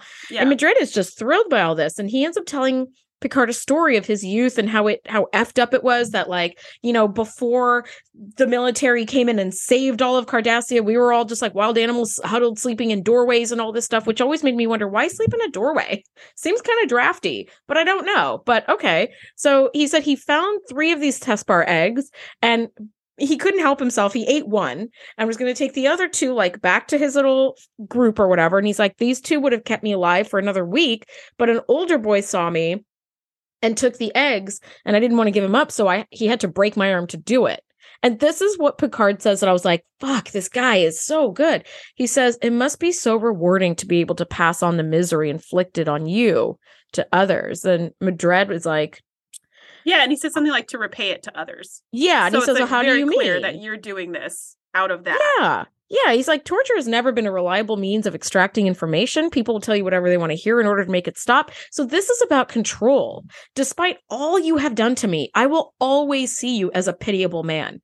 And while Picard is eloquating, Madred is like, stop, stop, stop talking. And he gets under that skin, and Madred turns on the pain receptor and says, I will leave this on all night, which I was like, oh God, oh my God, no, no, no. And I and this is where I think Picard has hit a whole other level as a torture victim because based on like just the little bit I've read, this can happen where at some point you kind of I wouldn't say you embrace the pain, but it no longer scares you, right? Because the biggest thing is your fear of the pain. It's not even so much the pain, it's your fear of it, right? So he says, No matter how much you hurt me, like you're a six year old boy, you cannot hurt me. And just was like screaming and wailing because his body is in pain, but his mind is not. And Gul Madred is like, "Ah!" right? Like it's just eating him up. Yeah, like And his this- one piece of like foolproof machinery that's going to make him the most powerful kid in the room in the sandbox is not working. is not So working. he's, like, and it's just losing it's it. so hard to watch. It's super hard to watch. Patrick Stewart, one million percent just killed it. And at the tail end of the episode, I'm going to go into like how and why, but oh my mm-hmm. God, just absolutely crushed that. And I was like, Jesus, it was really disturbing. Yeah, so we leave him writhing in the floor to go back to what's going on in the Enterprise. And so we as viewers are like, "Wait, what but what happened to Oh, right, we're still doing other things." Right? But you're like so you're so captured by like what's going to happen to the captain? Is he going you're so into that story that when it goes to the other story, you're like, "Oh, right, we there is something else going on that's actually even a bigger story and could lead to war, but we're trying to say, but we don't know if it, you know like there's more going on, which is why this story is so memorable. But um so we go back to the ship and we see we're in a shuttle and um, we see Jellicoe is is kind of like checking out what's going on, and Geordi's putting the last finishing touches and pushing buttons on LCARS panels and whatnot. And so we find out that these mines that have been armed need to be laid within about two kilometers of the Cardassian ships, but all the sensors are going to be blinded by the nebula. So the only sensor that they can use is a proximity detector. So basically, they're like walking in through a thick fog until they run into something and then they're Mhm. going to drop the mine with trying not to hit that something or detonate the mine and then go to the next something. And I'm like, wow, this is a crazy plan. yeah. like as he's talking, I was just like, no, thank you. Like I'm putting this on the same list with the rappelling down a sheer rock face. I'm like, no, I'm good. I'm super good. This I feel like there's a lot of room for error. He, I just, no, I'm good. It's it's So- free climbing, free climbing and fog. It's Yeah, Like it really in- is. Yes, in complete soupy fog. You don't know the next handhold until you reach it. What? Get out of here. no so thanks. that's that's the plan. This is their only plan, which is a crazy plan, but this crew loves them some crazy plans. So Jellicoe and Geordi are kind of like swapping stories about being back in the day and like how crazy this maneuver is going to be. And Jellicoe goes like, "Are you the man who could fly this for me?" And Geordi's like, "I could do it, but honestly, the man you need is Riker." And you just see Jellicoe like swallowing bile at that Yeah. statement Yeah. because we find out later when he goes to Riker's quarters that he's been asking every pilot on the entire ship, "Do you think you could fly this shuttle mission?" And you know, every single one of them is like, "You know who you really need? You need Riker." And he's Mhm. like, "Ah, not Son another of a- one." Yeah, why does Yeah. everybody Son keep of saying Riker? Because Riker's like his number one enemy. So he which I just love. And when he said that, like, oh, you need Riker, to me, I was like, oh, cool. This is like a throwback to our pilot episode of TNG, where Riker was like the best pilot in Starfleet or whatever. Before he gets over to Riker's quarters, though, though he's if you notice in the background, I don't know how big these uh huge mines are. That they're five hundred mines. They yeah, they're in the back there. They, they look like they're the, the size of like uh like a protein shake container. Yeah, they look pretty some, small. They've got like these three foot, four foot, like five, three or four foot long things. How big are these things? And does it really fit in a shuttle? And how did you need five hundred? Maybe each one of those had had a hundred. Maybe they're yeah, but um, I guess. Yeah. How are you deploying them? because yeah. the shuttle is basically like a studio apartment. It's just sort of one room. You know what I mean?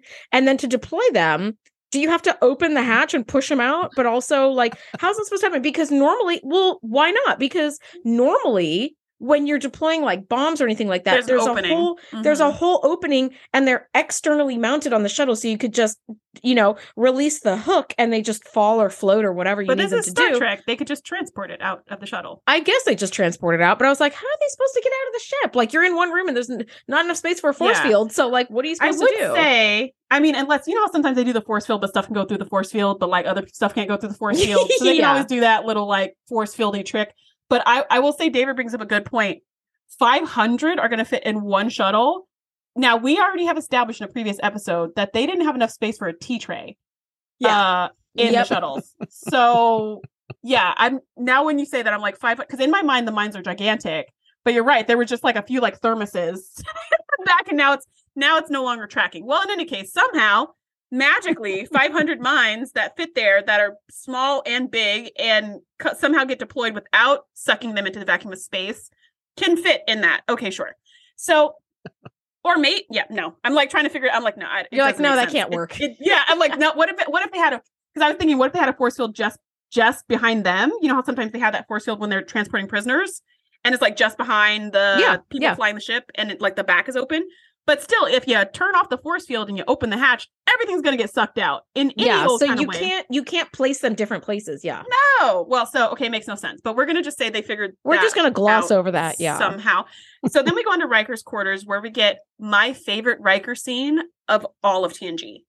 This is the scene that I I often skip these two episodes when I'm doing the rewatch, except for this scene. I go to this episode, I go to this scene, and then I fast forward to the very end of this episode, and that is me watching Chain of Command. And I go to the next episode. like that's what I do. So Jellicoe enters with his tail between his legs. And Riker's reading a giant book, which I love. I love seeing a man read a book. I just think it's so sexy. So Riker's reading a book, which I don't think we've ever seen him read a book. So I was all for that. And uh, he comes in and he's like, Yeah, Jellicoe's making the most painful small talk ever. Like, oh, hey, so how's it going? How's everything? How's being relieved of duty? Is it treating you nice? You know, and Riker's just like, Can I help you with something? And Jellicoe's like, Are you aware of the mission to the nebula? And Riker's like, Yeah, I'm totally aware. Every single, I know you've been talking to every single shuttle pilot on the ship to see if they can fly the mission. And so Jellicoe doesn't, still doesn't want to come out and say anything. So he just like storms over to him and he's like, all right, listen up. Let's just drop ranks so we can just speak our mind, which means so I can speak my mind, right? That's all that means. It doesn't mean he wants to hear any reflections on himself. Then he goes off on Riker saying, I think you're arrogant and you're this and you're that. And you think, I don't know, just all this crazy stuff. And as soon as he finishes, Riker's like, well, since we've dropped ranks, now I would like to say what I think. And I'm just, this is the scene where I just love. And he's like, you are arrogant. And he does this whole speech about how Jellicoe doesn't let anybody just be themselves. He's so focused on controlling everyone and everything that there's no joy in their work anymore. He's so uptight and he ruins everyone's lives, which is really hard to hear, but also true. And you just see Jellicoe just like being so pissed, but also can't say anything because he opened the door by saying, let's drop ranks. So you're like, all right, what are what are we gonna do then? So Jellicoe takes a beat and then he says, I'm not going to force you to take this mission because he can't because he relieved him of duty anyways, right? But he goes, well, then why don't you just ask me? And I just love that, right? Like it just was like, I don't know, it just made me feel really good. And so Jellicoe, through gritted teeth, is like, Will you fly the mission? And Riker's like, yes, of course. And Jellicoe turns to storm out. And just before he gets through the door, Riker goes, You're welcome. And it's like more salt in the wound because Jellicoe did not say thank you and was not going to say thank you and want to kind of like leave with the upper hand. And like this whole scene just shows us that he has absolutely no control of Riker, which is, I think, maybe his greatest fear. But on the other hand, he's mature enough or responsible enough or professional enough to know he needs the best man for the job, like him or not. So I think in that sense, that did make him, you know, like that was a point in his favor. Like you asked the right person, you didn't try to flight yourself out of spite. You know what I mean? Which goes, no, which doesn't go. This is just another great example of the beautiful storytelling that they're doing here. Is we've just had the same scene our, our antagonist loses control Yeah. Mhm. and has to deal with it. And how they react to that control loss is different That- situations. That's a fantastic parallel, actually. I didn't even think of that at all. Where it's like, you're right. We have this like antagonist protagonist situation going on on the Enterprise and down, you know, on Cardassia or wherever Picard is. And I didn't even think of that, which is, yeah, it's like you now no longer have the upper hand and you have to like grovel. So, you know, I think of- Picard's on a ship in the Nebula. I don't think Okay, he's back so- on Cardassia. Geordi and Riker fly the mission, and there's some turbulence, but they lay the mines on each ship, and off they go. It's a success. And now Which- Jellicoe, Sorry, ahead, which, which makes this big question right here as they put all these little booby traps around. Is this the Kevin McAllister nebula? from Home Alone, booby traps everywhere. Is there a paint can going to swing around and hit exactly. us? Yeah, A blowtorch hit There's like on the a head? whole bunch of glue on one of the mines, just like a whole bunch of glue. You just can't get it off your hands. a Sorry. spike, you know, a nail coming out of a step. Yeah. so Jellicoe calls to Gul Lemec and he's like, I just want you to know that you're seconds away from being toast.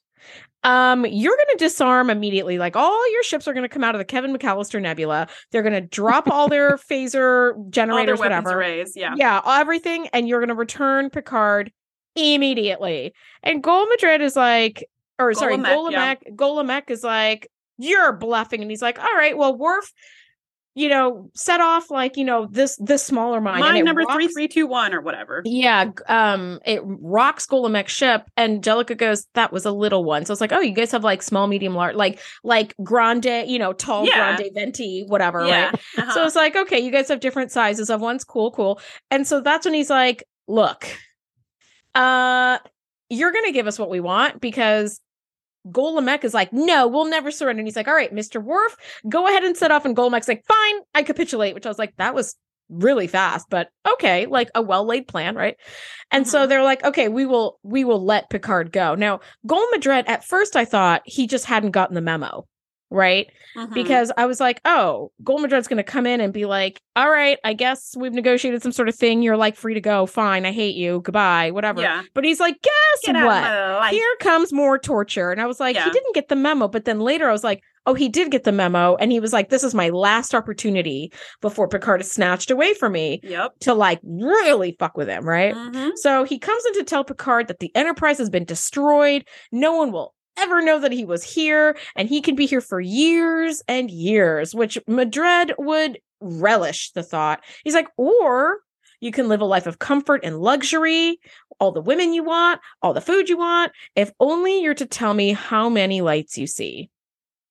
And that's when Gul Lemec comes in. He's like, What the hell, Madred? He was supposed to be ready to go like 20 minutes ago. Like, what the fuck have you been doing in here? Like, there's a ship waiting to take him right now. We're he's like, waiting on you. Yeah, and he's like, "Go, go with the guards, get cleaned up, get us, get some clothes, and get him on that ship before they blow us up." Right? They only gave us twenty Earth minutes before they're gonna blow us up. Let's go. Yeah. And and Gul Madred is just like, like darn it, you know. And you Yeah. just see Picard staring at the lights, and then he looks at Gul Madred, and he's just like, "There are more lights," and you're like, "Wow!" Like. Wow. And then he turns around and the guards kind of try to help him because it's clear he can't walk because he's been being tortured for days. And he's like, ah, and he pushes them off of him He- and he yeah, he, stumbles like- on his own. He waves them away and stumbles away under his own steam. And I got to tell you, I burst into tears at that Mm. moment. I just burst into tears because he could have like relied on the guards to carry him out because he's Yeah. like, fine, I'm free. But even still, He's still yeah. talking to the friend of mine who has who's a torture survivor. She's like, "Oh, they would tell us all the time like we were being exchanged in a prisoner swap. We were going to get to go home. Yeah. Um they would plant all these false stories and like the in the prisoners' minds that like we're seconds away from being overrun by the U.S. forces. Like this is probably last day here. They're coming tomorrow, and like it was all lies. So uh, I just I burst into tears in this moment, like seeing this nearly broken man who has like found some way to regain power, even being the victim of torture. I was like, Jesus Christ, you know. So Picard makes it back to the Enterprise, and Jellicoe transfers command back to the ship to Picard. And I was like, don't you like need a bunch of time for like healing and counseling and therapy and like yeah, well, I take a year like this, off. I feel like this moment when they do the transfer was like I feel like this was like right after Picard got back on the ship. Like he got back on the ship, took a sonic shower, put in his uniform, and headed straight to the bridge. Like I feel like it hasn't been very many minutes since he's been released from torture at all. Eh, he's been a Borg. Which I feel like was better than this because at least as a Borg, you have no regrets, right? And he, so he, um, he is on the ship, and then they do the. Go ahead. well, I, well, I I initially thought the same thing as you, where I was like, it's only been a few minutes, but when he yelled, "There are four lights," and wobbles away. The his, the corner of his mouth is really bruised and bleeding and stuff. And then when they when they come back to the enterprise, like when he comes back to the enterprise, he seems to be all healed up. Which I'm like, okay, so it's been Yeah, but he wasn't healed naturally. He was healed in sick bay. Like that's Yeah. that's how they always do it. Everybody However, I think you're right. But I think you're right. It's been more, Deanna than, does more say like I because read, she, he wrote a report. yeah, because because he wrote a whole report. Because Deanna subsequently said like I read your report, so I was like, okay, it's probably been So a few been- days. it's been some time, but I feel like not a ton of time. In any Yeah. case, he he goes. They exchange the command codes. He relieves Jellicoe of duty. Later, And- Jellicoe. And before Jellicoe before before Jellicoe leaves, he does two things that I think are funny slash ridiculous. He's talking to Picard and he's like, "It's just the way you left it. Maybe a little bit better." Like he's still feeling like he came and and like f- saved the day and made the ship amazing. And when he says that that sentence of maybe a little better, if you see in the background, it's Troi and Riker, and Riker gives him this death stare, like if looks could kill could kill at the moment when he says, "I made the ship better," he would be dead on the floor. Like Riker's just like, "How dare you?" And it's hilarious. Good thing Riker didn't take Q up on his "I'll make you a Q offer" because he would have just evaporated Jellicoe like way before this, but especially then, especially at this moment. Yeah. Yeah, So then he does. They transfer the codes or whatever, and then as Jellicoe's walking off, he pauses and turns and goes, "It's been an honor serving with you." Like to the to the room at large. He doesn't look anyone in the eye. he, he looks like at the view screen. I feel like yeah, he like he glances around, but not like but like at knee level. So he glances around. It's been an honor. And just walks off, and it's the most anticlimactic. And it's just like it's just like that story. We're just like, "Bye, Jake. Bye." You know, like, "Hey, hey, Edward. See you later." Actually, we hope we don't see you later. Bye. yeah, yeah. Uh, don't do rush. you- don't rush back here, Jellicoe. Do you need to make it all the way to the transporter room? We could transport you from here. We could just do it now. We could just send you right back we transported you into into space. into space. Yeah. So, but I yeah. So those two things I thought were the one where like I made the ship better. No, no, sir, you did not. And then when he's just like, it's been an honor in the most perfunctory way. And then he- he leaves, and we're all relieved that he's gone. And then he looks at Troi and nods, and then turns to go to his ready room, and she follows. And I just love that like nonverbal communication that shows that they're so in sync. It's just what I love about the show. She's like, uh, he starts talking to her, and she's like, "How are you?" And he's like, "I'm," and you can see he's like kind of one lost in his thoughts and memories and trauma, but also I think the pain of it mm-hmm. all, emotional, psychological, mental, physical, was so overwhelming. He's like, I can't even begin to find words for what this was like. And you can't And- treat that in sick bay, unfortunately. You absolutely Like, cannot. I wish you- cannot. there was a hypo spray for like post traumatic. Oh my god! I wish there was a hypospray. I would I, e- even us talking about how much we want hyposprays and not needles. If there was a if there was a needle that could give me a medication that Mm, wasn't some mhm. sort of crazy drug that people turn to to escape the terrors of their lives and stuff, like a real medication Yeah. that's like, let me just wipe this away and it's not addictive. I would absolutely take it in a heartbeat. I'd be like, no, I don't want to live through traumas again. Absolutely not. Mhm. But she says, I, I read your report. Like, you don't have to say anything. And he's like, all I had to do was say there were five lights. Like, he offered me at the end, which Picard said, I, I did, I withheld this from my report. Yeah, this is the part that didn't make it in the report. Yeah, I'm going to like, tell you right now. At the end, he offered me this like life of comfort and luxury if I would just say that there were five lights. and I know that there were only four. And he was going to respond before Gul came in to be like, What are you doing? Like, he's supposed to be out of here by now. But at that point, and Picard it breaks my heart. Picard like almost breaks as he said this. He's like, I was convinced that I could see five lights. And he is just such a haunted and wounded, broken person. I was like, oh my God. It was just, oh, it was super, super painful. Yeah, this was a really, a really rough scene. One, I do love the fact that Picard and Troi can have this conversation in his ready room. Like I wrote in my notes that I just, I love this idea that he doesn't have to wait for an appointment or he doesn't have to meet in Troi's office. But mm-hmm. there, there's just this like in the moment mental health care, which mm-hmm. I just think is so cool. It's just so cool because you're like, whoa, this crazy thing happened and I need to talk about it right now. And yeah. I can because the ship's in good hands. Like there, there's not an emergency or whatever. Like I can take this moment to to talk about what I've gone through. And of course, it's going to be a lot more than this one conversation. But I really loved that. And then, um, Picard also mentions like like when she says you didn't say it, and he was like, no, I didn't say it, but I was gonna say it. I would have told him anything. I would have told him absolutely anything he wanted to hear. So he had talked about how torture leads people to just say anything. Yeah. And he was and we had seen him just seem like this man of steel this whole time, like refusing yeah. to budge an inch.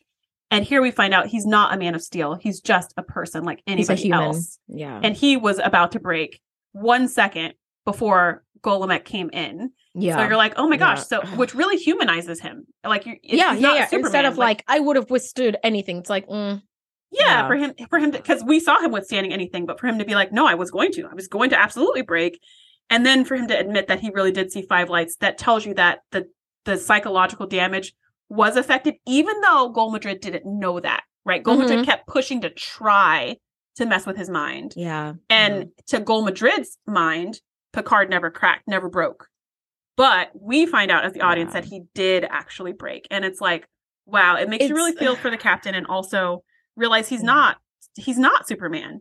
He's just a person. Yeah. Yeah.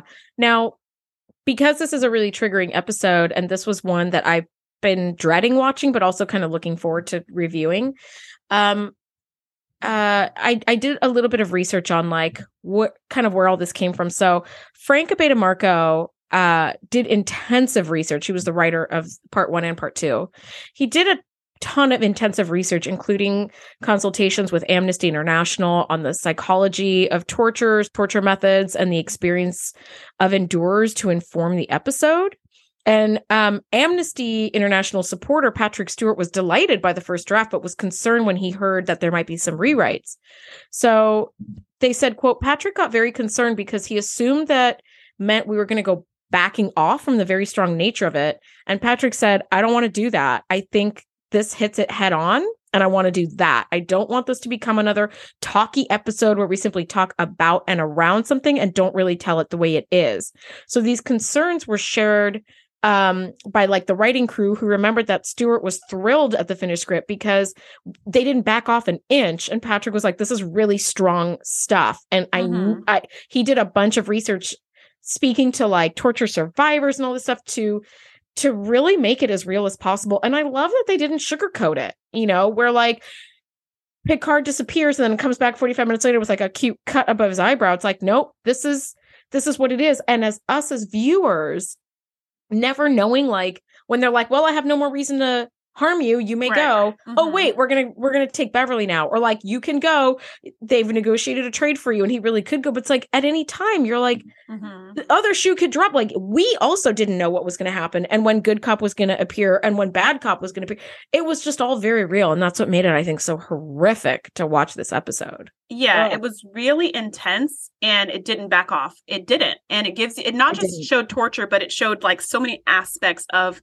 torture and war and this idea of is all fair in love and war yeah because it showed the child being exposed to this it showed good cop bad cop it showed the psychological trauma it showed physical trauma it showed you know we think he's dead you know pow we think he's dead mm-hmm. so we're mm-hmm. gonna write him off and go on with our lives they think you know he thinks you're dead like all of it it was so many layers upon layers all crammed into these two 45 minute episodes which was really impressive yeah now that we're at the end of both i have the same question i had before which is do you think that captain jellicoe was the right man for the job let's start with david I think ultimately he was kind of like Shelby with the Borg.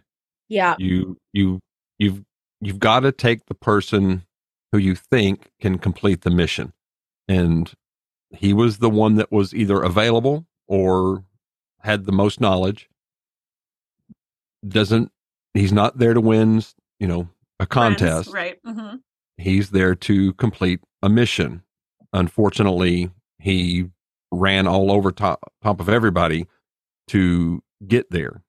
So yes, he he was, but we none of us enjoyed it. yeah, right. What do you think, Andrea? I mean, I really do think it's the same as as David because ultimately he got the job done. So it the the mission was a success. Um if the job was done and and Captain Picard made it back safely and the escalation was sort of cut off and sort of you know war was prevented then he was the right man for the job i think the only righter man for the job could have been picard but he was otherwise detained Mhm. um, I didn't have to like it, but he did the job. What about you? Yeah, at the end of the first episode, I was like, oh, this guy. But at the end of the second episode, I was like, I absolutely think Jellicoe was the right man for the job. I agree with Yeah. David. He wasn't here to win friends. That was not his job. That's and unfortunately, if Picard had died, who knows how long he would have been in charge of the Enterprise. Hopefully not long. Hopefully they would have just given it to Riker and then put Jellicoe back on the Cairo because like, you know, the thing had been maybe de-escalated or maybe it did escalate. Who knows? Mhm. But I think he was absolutely the right man for the job because in this episode, he had that brilliant plan for the mines in the nebula. yeah, Granted, he had no proof that they were actually all in the nebula, that there was a force in there, that they were going to, like, he didn't know that for sure. But the fact that that was all true, I think that plan was genius. yeah, And he knew exactly how to push their buttons and manipulate them in a way that completely de escalated the situation. They all had to leave the nebula one by one. They all had to drop their weapons.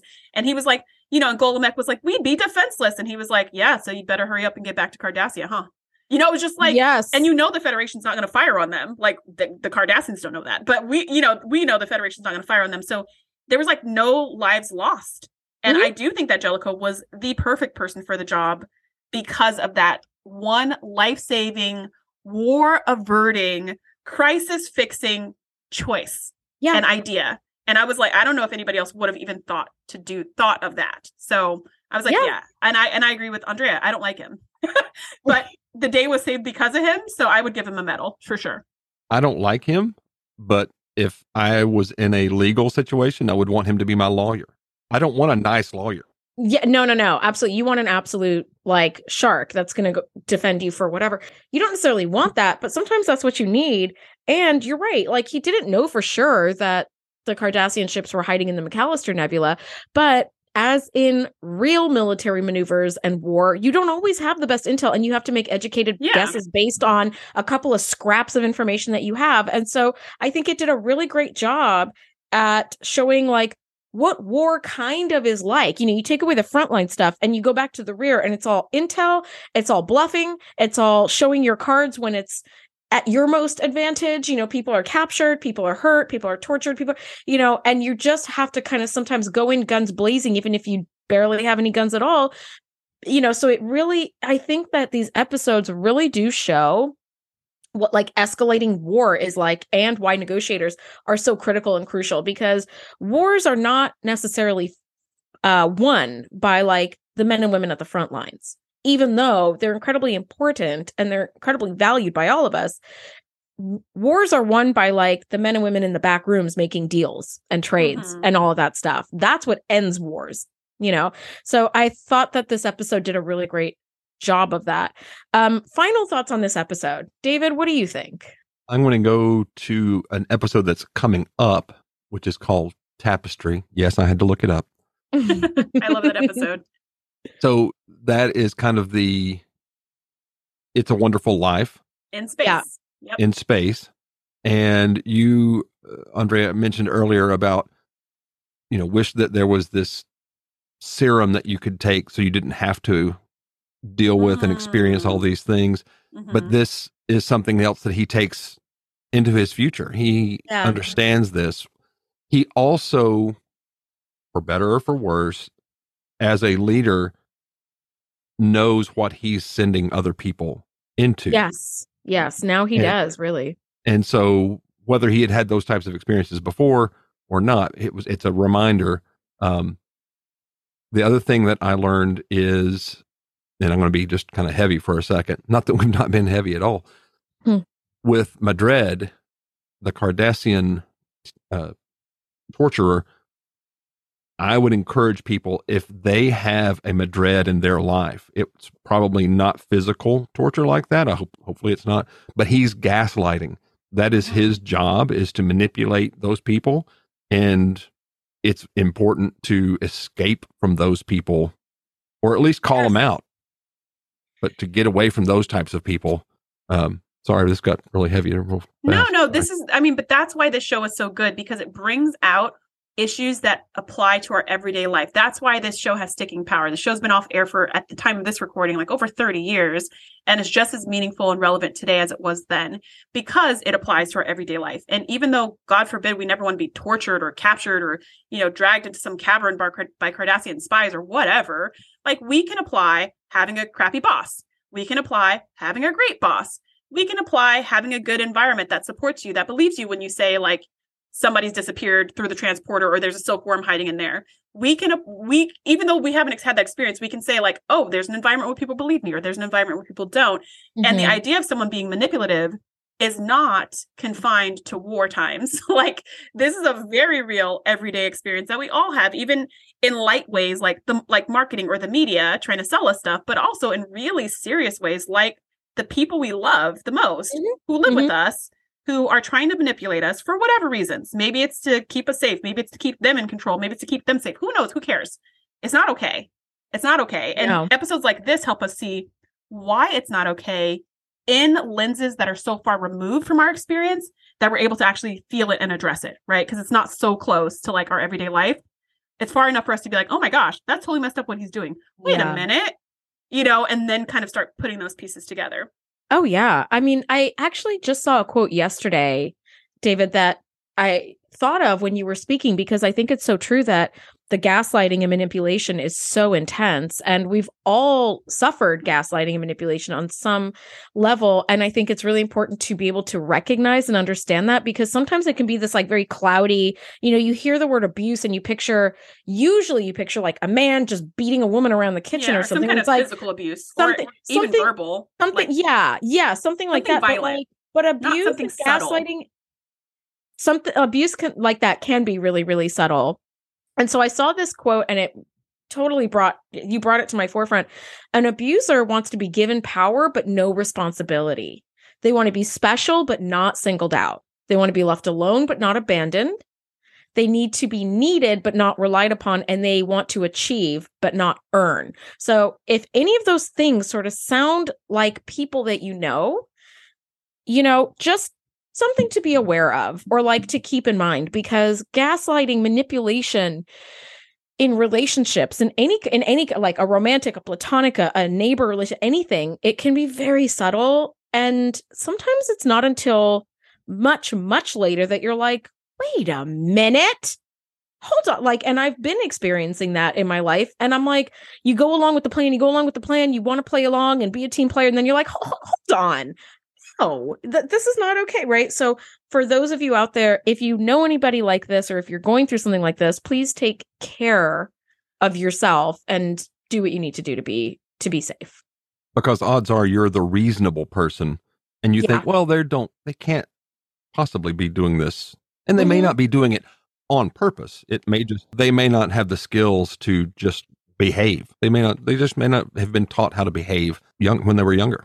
Oh yeah. No absolutely My final thoughts was that this was an incredibly memorable episode and really a masterclass in storytelling.